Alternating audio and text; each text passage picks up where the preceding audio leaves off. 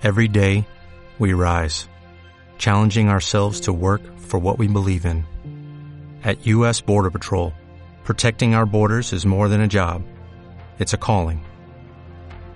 Agents answer the call, working together to keep our country and communities safe. If you're ready for a new mission, join U.S. Border Patrol and go beyond. Learn more at cbp.gov/careers.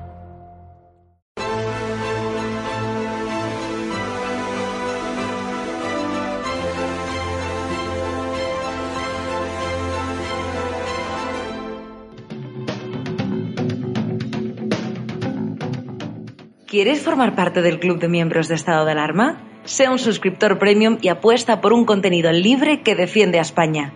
Te damos varias opciones. Echa un vistazo a las distintas categorías y dependiendo de la aportación que desees hacer, elige una. Con eso aportarás a que sigamos pudiendo crear este contenido. De parte de todo el equipo de estado de alarma, gracias por tu apoyo. Muy buenas noches, espectadores de Estado de Alarma. Estamos hoy con un historiador de prestigio, con un historiador sin pelos en la lengua, con un historiador que ha afrontado la historia desde un punto de vista nada sectario, políticamente incorrecto, podríamos decir, y un historiador que en definitiva no habéis bombardeado el mail de estado de alarma para que lo tengamos hoy aquí en exclusiva en estado de alarma. ¿Qué tal se encuentra, Piomoa? Bien, perfectamente. No me ha afectado el virus. No le ha afectado el virus, se ha hecho un chaval, ¿no? Por lo que veo. Sí. Hombre, afecta, afecta al otro virus, el del gobierno, pero vamos, que lo vamos a hacer. Curiosamente, ¿qué tal lleva el, confinamiento? ¿Lo ha dedicado para seguir escribiendo? Vimos como hace pocos meses mm. publicaba un libro que el Frente Popular perdió la guerra civil, un sí, libro que dio sí. mucho hablar. Eso fue un libro, eh, el Frente Popular fue un libro que iba muy bien, pero claro, vino el virus y lo, lo masacró. Es decir que, claro, durante estos meses, pues, eh, no se ha vendido porque no había oportunidad de leerlo para mucha gente, ¿no? Pues ahora los ya saben que lo tienen que comprar a través de Amazon, en sus mm. librerías, porque es importante, sobre todo leer ese libro para darnos cuenta que muchos de los capítulos que usted relata ahí, pues parece ser que mm. vuelven de plena actualidad en todo lo que tiene que ver con el pueblo popular, que ahora forma el PSOE con los coetarras, con los es un libro ¿no?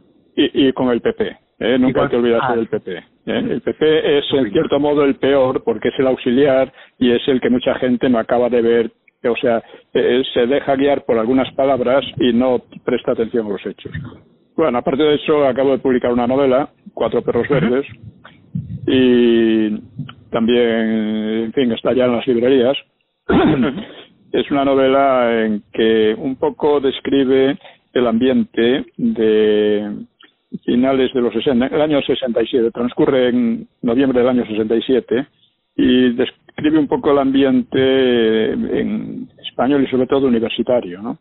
Era una época muy movida y con muchas preocupaciones, inquietudes de la gente y he procurado eh, reflejarlo ahí en la novela. Muy interesante, vayamos a la actualidad. Eh, ya sabe que Vox eh, ha presentado, ¿no? O va a presentar una moción de censura contra el gobierno socialcomunista, ya el PP ha dicho que no la va a apoyar, ni siquiera la han valorado. ¿Qué le bueno, eh, es normal, es necesaria, eh, sería necesario la, la moción de censura porque es un gobierno de delincuentes, literalmente de delincuentes, ¿eh? empezando ya por el doctorado del fulano este, ¿no? Mm. Ahora, eh, Vox se va a quedar solo, ¿eh? se va a quedar solo porque el PP todo lo que aspira es a volver a un reparto del poder con el PSOE y con los separatistas. Esta es su visión general, global, es lo que él llaman centrismo. El centrismo en el PP, en la política de centro, consiste en seguir la política del PSOE y de los separatistas. Ha sido siempre así. Solo hubo una pequeña excepción en la época de Aznar cuando atacó a la ETA de acuerdo con el Estado de Derecho, cosa que no se había hecho antes nunca, y que ha vuelto, naturalmente el PSOE ha rescatado de nuevo a la ETA, porque son muy afines ideológicamente, ¿no? Y por supuesto el PP ha seguido en la misma política, igual que en las, las leyes liberticidas, antidemocráticas, de memoria histórica, de género, etcétera, ¿no? Todo esto el PP lo ha apoyado. Y por supuesto no va a apoyar a Vox. A Vox, eh, el PP es el principal enemigo porque es el que le está quitando votos. Entonces, eh, yo creo que Vox debe hablar de eso, insistir en eso porque es una buena arma, eh, digamos, política, ideológica, aunque eh, sus efectos van a ser nulos, porque ya digo, empieza por el PP por negarse. El PP no quiere, no quiere enfrentarse al PSOE, quiere repartirse el poder con el PSOE. Eh, y esta es la, hay peligro de, que se refuerce al presidente del gobierno Pedro Sánchez si la moción falla? No, no, no, creo que haya peligro, porque eso eh, siempre que eso dé lugar a una argumentación que llega a la gente. O sea, lo importante de Vox ahora es que tiene posibilidad de, llegar a mucha gente y de explicarse, y eso es lo esencial. La gente tiene que enterarse de lo que está pasando, porque toda la política actual es una especie de ilusionismo y de fraude permanente ¿no? por parte del Frente Popular que, que, insisto, incluye al PP, que es una cosa asombrosa y única en la historia, pero que incluye al PP. Aquí no hay que olvidar otra cosa también, y es que tanto el doctor como el Coletas, como el Zapatero, tenían la, tienen una idea global de cómo, y un proyecto global, que es, por una parte, destruir la herencia del franquismo, toda la herencia, incluida, la, por supuesto, la, la, la monarquía, ¿no? que es uno de sus objetivos ahora, y por otra parte convertir a España en lo que llaman un Estado plurinacional. Eso es una cosa contradictoria. ¿no? una nación es una comunidad cultural bastante homogénea con un Estado propio. ¿eh? Eh, es una, es una eh, o sea, soberanía y nación son ideas que van juntas. un Estado plurinacional es un Estado que se disgrega que se va, eh, que, se destruye, ¿no? Aunque se dice a veces que se forman federaciones a partir de naciones separadas, cosa que no ocurre en España, que siempre en Estados Unidos, ¿no? Vamos, desde hace muchísimo tiempo, los pueblos, eh, que no eran naciones, ¿no? Pues eh, eso en la realidad no ocurre. Por ejemplo, Estados Unidos, o USA, es, un, es una federación eh, de estados pero a la hora de la verdad, cuando los estados del sur quisieron separarse haciendo uso de sus derechos constitucionales, pues recibieron una lección muy dura, ¿no? Y aquí en España, que es una nación, es una nación más antigua de, Europa, entre otras cosas, pues eh, lo que tratan es de disgregarla, de, liquidarla de una vez por todas. Ya en la actualidad, fíjese usted, los, eh, estatutos que promocionó el PSOE, eh, los estatutos de Zapatero, ya están a un paso de la secesión, a un paso simplemente. O sea, de hecho, en Vascongadas y en Cataluña están haciendo eh, prácticamente una política independiente, incluso una política exterior independiente, y lo están haciendo así. ¿eh? O sea, queda un leve barniz de unidad, y ese es el leve barniz el que parece ser que les molesta y tratan de destruir. No olvidemos tampoco que, por ejemplo, la cuestión del separatismo ha sido clave desde la transición. O sea, Torcuato Fernández Miranda lo vio claramente, vio el problema, pero Suárez no lo entendió. Vamos a recordar la historia porque casi nunca se recuerda. y al llegar a la transición se plantea eh, cómo hacerla, si por reforma o por ruptura. La ruptura significaba romper con el franquismo y enlazar con el Frente Popular o la República. La reforma eh, tenía que reformar algo y conservar algo. Evidentemente el franquismo estaba en ruinas entonces porque sus cuatro familias o partidos, como se les quiera llamar, pues estaban disgregándose, cada uno tiraba por su lado y aquello no tenía futuro. Pero debía quedar la legitimidad histórica del franquismo como base para la democracia. Esto es lo que se decidió en referéndum por abrumadora mayoría en 1976, porque entonces no era posible la memoria histórica, porque todo el mundo había vivido el franquismo, o sea, no le podían engañar como están engañando desde entonces, ¿no? Entonces, eso es lo que se decidió y es lo que fueron traicionando. ¿Y por qué? Pues mire usted, el, Suárez, o sea, Fraga eh, se quejaba de Suárez de que no tenía principios. Decía, él se cree que todo es negociable. ¿Y por qué se creía que todo es negociable? Porque la ideología que adoptó la UCD en aquel momento era la democristiana.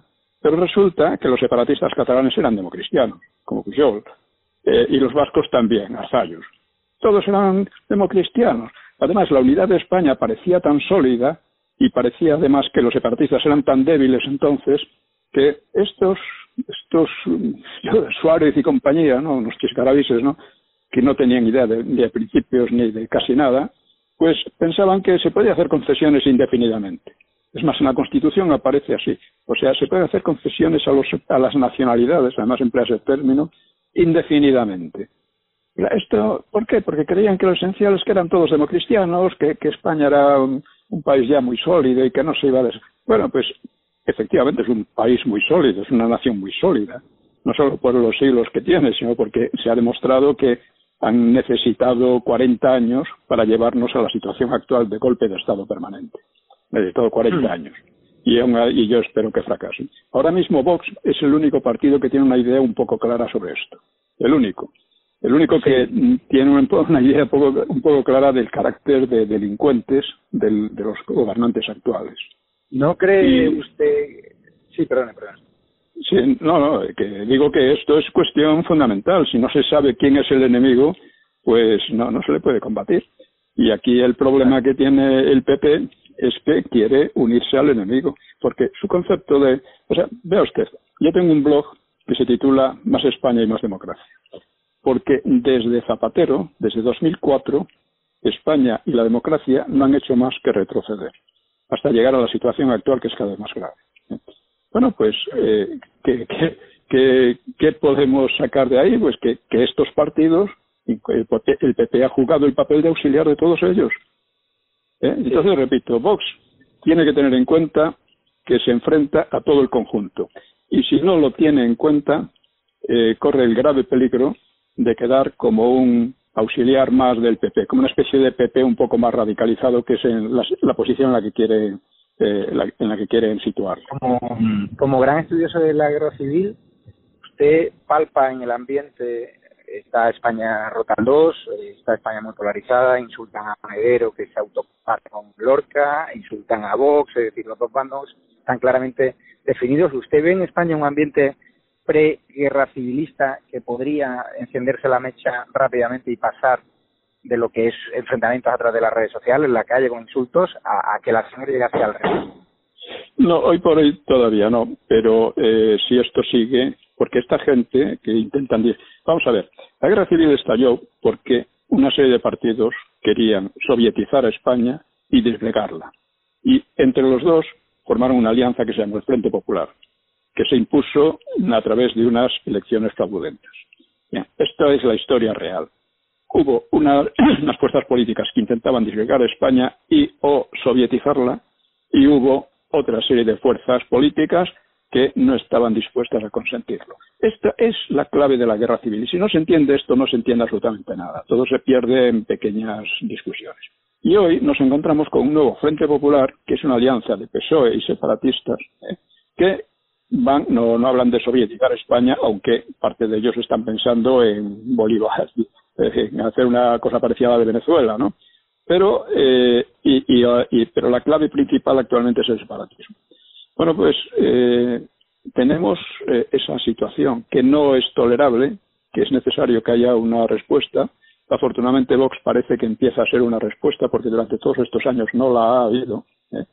Y eh, yo espero que eso permita una salida política y no una salida bélica porque eh, parte de lo que están haciendo estos señores separatistas, este nuevo Frente Popular, pues es eh, enconar los, los odios y recuperar los odios de la República que destrozaron aquello y que estos delincuentes no, nunca eh, nunca han, han, querido darse cuenta de eso. Ellos creen que esas cosas les favorecen. En la República ellos creían que los odios y las divisiones y tal les favorecían. ¿Eh? Creían que ellos iban a ganar. Creían que iban a ganar. Y ahora están otra vez un poco en los mismos. Hay que ¿Usted cree que la sociedad, usted cree, porque los números no salen en el Congreso de Diputados por la maldita ley DON, que premia a los partidos nacionalistas, los separatistas, que financia a partidos, como bien usted dice, enemigos de España. ¿Usted cree que la sociedad española va a despertar y va a apoyar masivamente a Vox en el caso de que sea, como usted dice, la, solución? Eh, no, vamos el a ver. Hambre, eh, el hambre hoy que por hoy... ahora, por ejemplo, va a ayudar a ellos económica que decía España, toda la situación, o va a generar sociedades más clientelares, más dependientes del gobierno social comunista? Va a ocurrir de todo, como siempre pasa en estos casos. Lo que predomine luego al final, eso no lo sabemos, yo prefiero no hacer, eh, no hacer profecías. Mi opinión es que la situación está empeorando y se está volviendo crítica, porque además la cuestión del virus eh, la, va a agudizar mucho más, pero eh, mi esperanza es que efectivamente eh, Vox pueda aprovechar esta situación para mm, aparecer como una auténtica alternativa, que hoy por hoy lo es hasta cierto punto nada más, la auténtica alternativa que además eh, consiga arrastrar a, mucha gente. Pero claro, aquí el gran peligro todos estos años ha sido el PP. El PP ha sido el, partido que ha seguido la política del PSOE y de los separatistas, que los ha financiado, los ha apoyado, los ha seguido en sus eh, políticas, en sus medidas eh, de Estado, etcétera, y al mismo tiempo parecía ser otra cosa. Y no lo era. Es decir, eh, engañaba a una gran cantidad de, personas que pensaban, bueno, frente a estos son mejores estos otros. Oye, pues no, no son mejores porque lo que hacen es desarmar toda posibilidad de hacer oposición real. Y esto es lo que ha hecho el PP durante todos estos años. Si vamos a los hechos. Ahora, ¿qué, va a pasar con Vox? Pues yo espero que Vox eh, se clarifique en algunos aspectos, que, que tenga bien claro que no se enfrenta al PSOE, sino un conglomerado de partidos, al nuevo Frente Popular, que es un nuevo Frente Popular de hecho, aunque no, no, no, no se presente así, desde hecho. Es una alianza entre separatistas, PSOE, comunistas, etcétera. Ya digo, con el apoyo auxiliar del PP. Eso no debe olvidarse nunca. Y, este es, un gran problema. ¿Sí? Me gustaría comentar con usted cómo la justicia está interpretando o viendo la historia de forma sectaria, plegándose a los intereses de los que reescriben la historia del odio, de los que tratan de imponer una memoria, una ley de memoria histórica selectiva. Y me quiero referir a la condena de Herman Terz, el europarlamentario de Vox, donde él dijo que el abuelo de Pablo Iglesias había colaborado ¿no? en un asesinato eh, durante la guerra civil y ahora vemos cómo le han condenado cuando hay personas de la izquierda que acusan de cosas parecidas a dirigentes políticos de la derecha o a familiares, no ocurre lo mismo. Hay un peligro de que ahora desde la justicia, este gobierno social comunista, con sus presiones a la justicia evidentemente, reescriba la historia mm, a su manera. Bueno, vamos a ver. Eh, la situación está tan podrida y tan degradada, empezando por la justicia, empezando por la justicia. O sea, cuando el Tribunal Supremo admite un, hecho tan inaudito como la profanación de la tumba de Franco, que es el mayor estadista que ha tenido España en siglos, cuando admite esto, en fin, ya se ve claramente que no tenemos justicia. Y lo de Hermann Terch es una más, entre otras muchas cosas por el estilo que ocurre. ¿eh? Como en la cuestión de los golpistas eh, catalanes, ponerlo como sedición y no como rebelión, cosas estas, estas cositas que indican que, que, la justicia está, está muy deteriorada. ¿no? digo la justicia. Pero observe usted lo que significó lo de la profanación de la tumba de Franco. Es una profanación de la historia, es una profanación de lo que se decidió en el referéndum del 76, es una profanación de toda la transición, es una patada directa a la entrepierna de la monarquía, porque la monarquía viene de Franco, es una patada directa a la Iglesia, y todos ellos lo han aceptado, por no decir apoyado. O sea, esto esto revela un grado de putrefacción política y social verdaderamente alucinante. O sea, una sociedad que, mm, es decir, engañada por tantos años de memoria histórica y demás, pues que ha perdido la conciencia de sí misma en gran medida. La puede recuperar, desde luego, y Vox está haciendo algo, ¿no? Pero la ha perdido. Hoy por hoy la mayoría de la sociedad ha perdido esa conciencia de sí misma, de lo que es, de su historia, etcétera. Se ha tragado una ley de memoria histórica impuesta además por, por todos los partidos y apoyada por todos los partidos, que es una que va directamente contra la historia y va directamente contra la democracia, porque es una ley de tipo norcoreano. En ningún país democrático un gobierno se atreve a decir que la gente tiene que pensar de su historia lo que decida el gobierno. Eso no pasa en ningún país democrático. Eso está pasando aquí. Puede pasar en Corea, en Cuba o en Venezuela, pero está pasando aquí y que además están amenazando con cárcel y con, y, con multas a quienes discrepen de las mentiras oficiales. Bueno, estamos llegando a esta situación. Y, la, vamos, la mayoría no se da cuenta, pues porque los medios, que son una basura, eh, pues aquí todo se ha convertido en una especie de basura. Empieza a haber una reacción. La reacción que yo veo es en Vox y espero que vaya adelante. Tengo esa esperanza. Ahora vemos cómo el peso del gobierno, cada vez que quiere estigmatizar a alguien, pues eh, asusta a la fiscalía para que le imputen un delito, un presunto delito de odio. Lo estamos viendo con Javier Ortega Smith, que dijo básicamente que las trece rosas eran pero, y ahora se le está llevando ante la justicia. No sé si pero, vamos a vamos a ser cuando en un país se instala una figura como el delito de odio, o sea, ya se ha destrozado la libertad, se ha destrozado los principios de derecho y todo. O sea, los sentimientos no son punibles. Cada uno puede tener los que quiera y puede expresarlos como quiera. ¿eh? Igual que se dice que el pensamiento no, no delinque, bueno, pues el sentimiento muchísimo menos todavía. Cuando se establece el delito de odio, que es lógicamente por odio a algunas cosas, todo el mundo odia algunas cosas y ama a otras, ¿no? Y a las contrarias. Bueno, cuando se establece ese delito, se va directamente contra el, primero, el derecho de la gente a tener sus propios sentimientos, y en segundo lugar, y a expresarlos, claro, y en segundo lugar, se crea una especie de una espada de Damocles sobre la gente para que tenga que pensar de una manera determinada. Porque si no, dice que odia.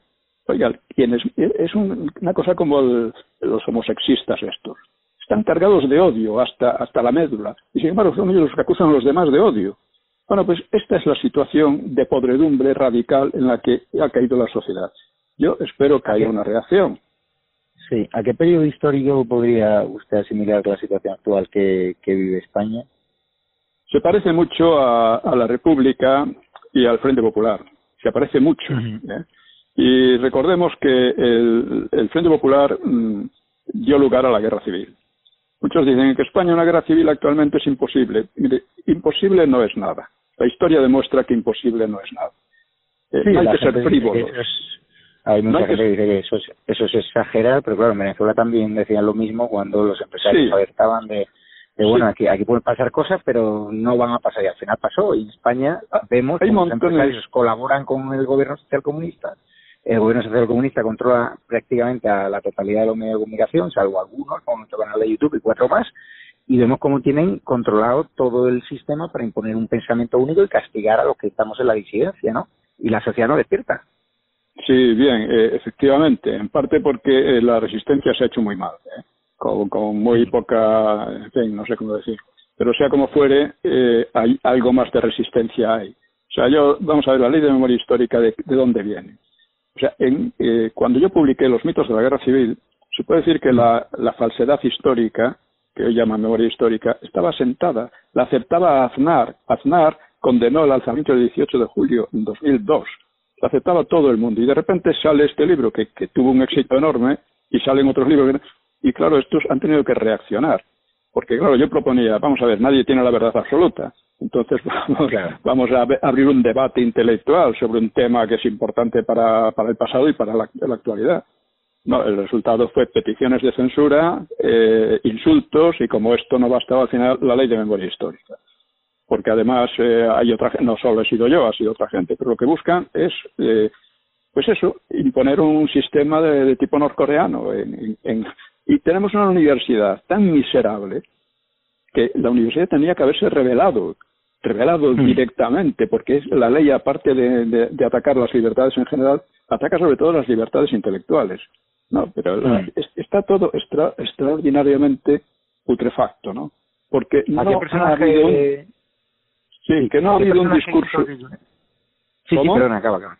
acaba no digo que no ha habido un discurso coherente. Ha habido resistencias aquí y allá, de francotiradores, cosillas. No se ha aprovechado a fondo la, la, razón y, la organización.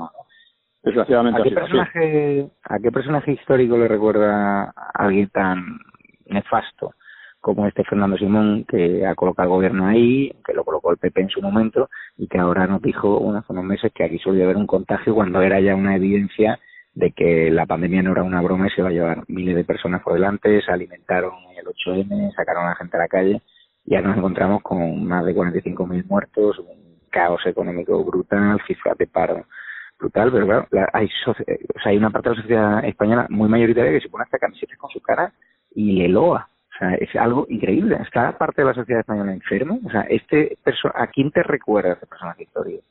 Hombre, hay un embrutecimiento social evidente. 40 años de mentiras sobre el propio país, eso embrutece a muchísima gente, ¿no? Y como han estado todos los partidos eh, metidos en ello, pues, pues ya me contará. El Simón es un cretino, es un cretino más. Pero aquí el peligro es el doctor. El doctor es el verdadero peligro, porque es un tipejo sin, sin, sin el menor escrúpulo tiene el alma del estafador. Es el estafador eh, que, que cree que la gente es tonta y por desgracia tiene bastante razón. Hay mucha gente tonta o atontada después de tantos años de falsedad y esa es la, la, la situación. Eh, el, en cuanto a, a lo del Simón y tal, que no es Simón, es, son todos ellos, ¿no? Pues eh, el 8 se puede decir el feminismo mata, porque efectivamente es, el feminismo mata. O sea, es otro de los temas tabús. No se puede hablar contra el feminismo. Oiga, el feminismo no son las mujeres, no es la mujer. Son una panda de gente medio eh, perturbada y medio loca que, que, que, que defiende unas teorías que no hay por dónde cogerlas pero que tiene el poder y además se apoya en ese victimismo. Parece que al atacarlo se le ataca a la mujer o a los derechos de la mujer. No existen derechos de la mujer, existen derechos de, como no existen de los homosexuales, existen derechos simplemente para la gente en general. No, empezar con derechos particulares es volver a los privilegios. Privilegios es la ley privada. Quiere que algunos estamentos, algunas gentes tenían una ley particular, no se les podía juzgar pero eh, hemos, digamos, una de las buenas herencias del liberalismo ha sido la igualdad ante la ley. ¿eh? Y la igualdad ante la ley no permite derechos de tal y derechos de cual, son los derechos comunes.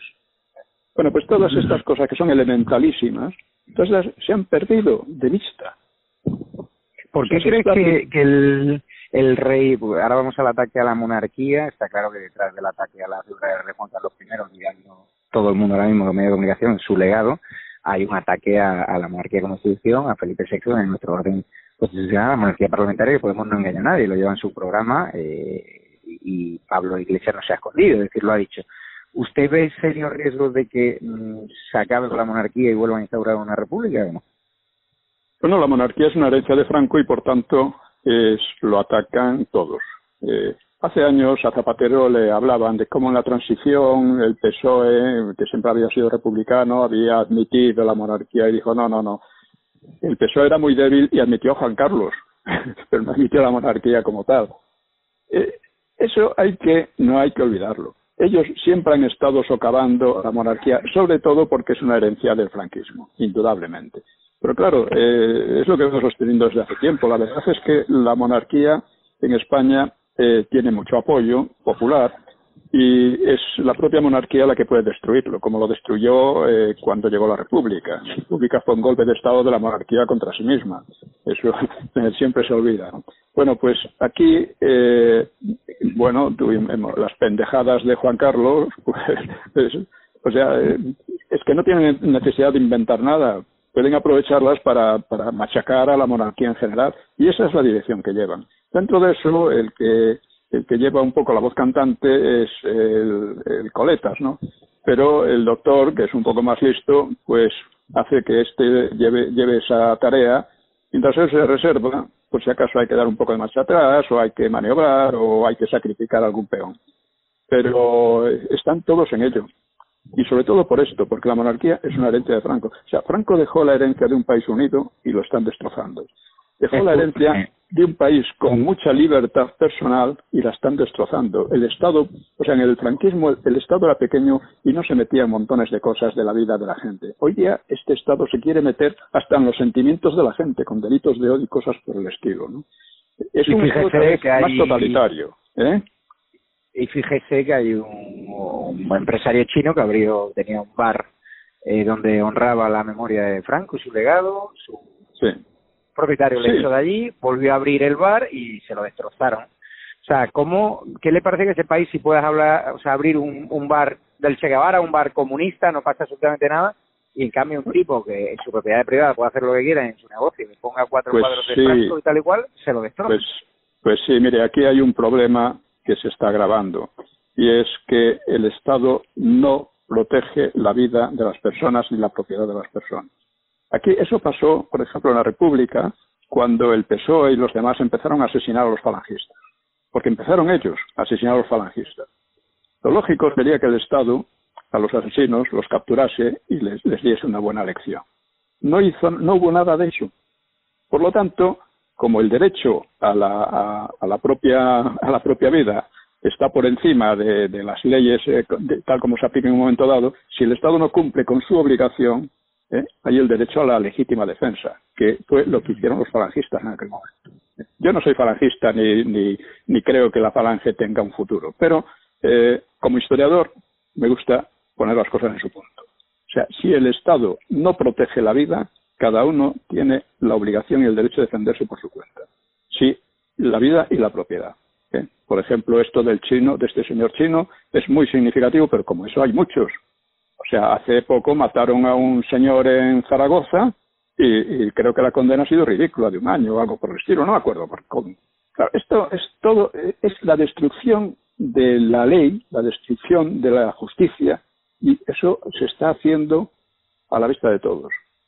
¿Qué va a pasar? Bueno, yo insisto, eh, lo único nuevo que hay desde muchos años es Vox. Yo creo que a Vox le faltan unas cuantas cosas, pero mm, va por buen camino y espero que sea capaz de distinguir lo que tiene que hacer y contra quiénes tiene que ir. Eh, supongo, supongo que igual que el gobierno social comunista controla a periodistas, a medios de comunicación, estará tratando de controlar y, y rendir pleitesía o tener controlados o, primar a determinados historiadores, ¿no? Para que ya empiecen un poco a enfocar el momento actual en el que estamos para contar la historia a su manera dentro de, unos años. ¿Cómo está el gremio de los historiadores? ¿Hay mayoría ahora plegada a, los intereses del gobierno? Digo, sus opiniones personales, porque ahora mismo no se puede hacer un libro de historia de, la crisis del coronavirus, todavía queda mucho tiempo, pero ¿Cómo está la, opinión dentro de los historiadores? ¿Se ha quedado usted solo? O sea, cada vez hay menos historiadores que como usted desafían un poco al statu quo, a lo políticamente correcto y, cuentan realmente la verdad de lo que está ocurriendo.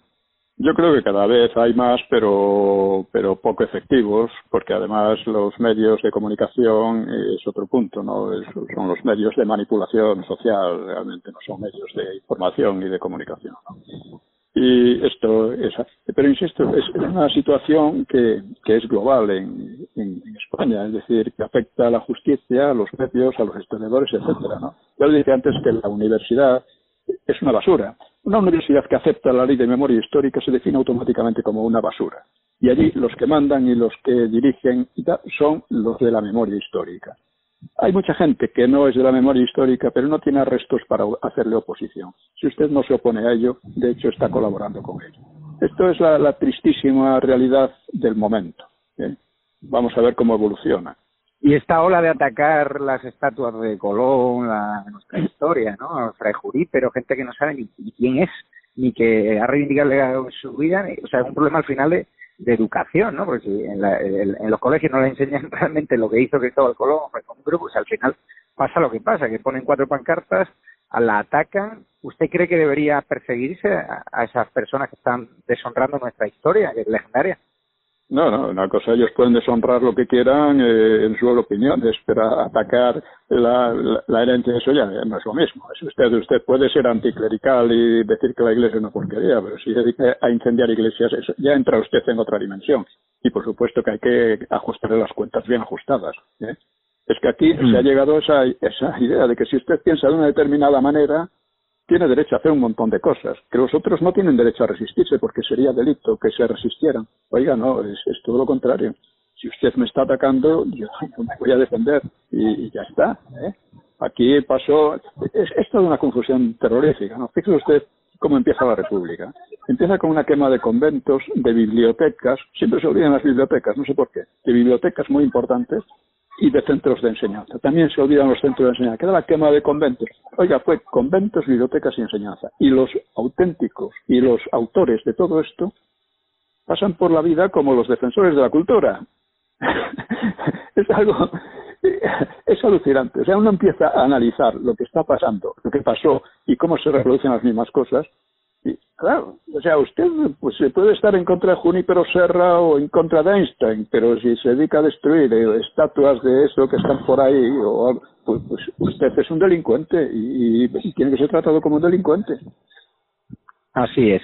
Pues muchísimas gracias, querido Pío Moa. El canal de YouTube Estado Alarma le llamará cuando a usted le apetezca para escuchar su voz, porque es importante, nos estamos jugando muchísimo y la historia no vamos a dejar, nosotros al menos, que la reescriban, ¿no?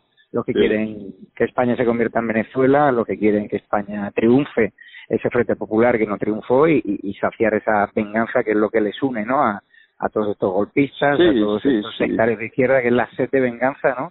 Por una, especie de locura. ¿eh? Yo recomendaría a nuestros oyentes que, visitaran mi blog, Más España y Más Democracia. Sí, sí, por llama así por algo. ¿Eh?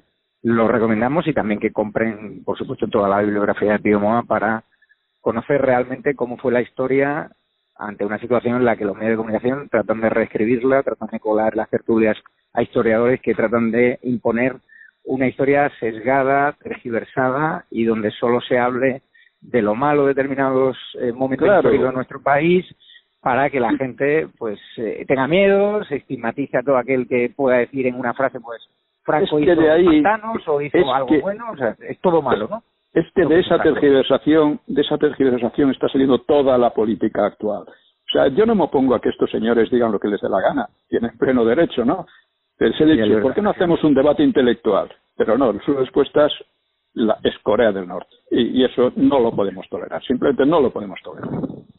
Claro, no se puede imponer una ley de memoria histórica selectiva. Eh, pues claro, yo cuando estoy en la televisión me, hace gracia ¿no? cuando habla mucho de, los crímenes del franquismo, tal igual de Franco, de las cosas que hizo mal, que obviamente hizo cosas muy mal, pero hizo también otras cosas bien. Pero es curioso cuando tú le dices, bueno, y, y la Franco, perdone, perdone, sí. perdone, pero Franco hizo muy pocas cosas mal. ¿eh? No, o sea, escrito los mitos del franquismo y la verdad es que es un estadista de talla, vamos, de talla increíble, comparada con todo lo que ha habido, ¿no? Sí. ah, no, las opiniones, sí, sí. y yo lo respeto, pero aquí lo importante es que es curioso como ellos no paran de hablar de los crímenes que cometió el régimen franquista, pero se olvidan de los que ordenaron la matanza de Paracuellos, como ellos piden retirar calles y estatuas que homenajean a héroes del bando nacional y en cambio los del bando republicano que también cometieron mm, barbaridades en las tertulias pues no quieren comentar, no, no quieren hablar. Y te dicen como que eso sí, una cuestión, pero la cuestión... es lo que es la memoria selectiva y sectaria, ¿no? Sí, no, no, no, no es solo eso, ¿no? Eh, eh, la, la cuestión es distinta. Un bando en la guerra quería disgregar a España y sovietizarla. El otro no lo toleró, los venció. Y mm, este Besteiro, que era socialista, pero era demócrata también, pues dijo, el mérito de acabar con esta aberración a la que ha llegado la República corresponde a los nacionalistas, llamados así a los nacionales, que se han batido en la gran cruzada anticomintern. Este es el resumen de la guerra y del franquismo. Pues nada, eh, don Pío Moa, querido historiador, muchísimas gracias por su tiempo y seguimos en contacto para darle esa voz que le niegan otros medios de comunicación. Oye, muchas gracias a vosotros. Un abrazo fuerte. Un abrazo. Hasta luego.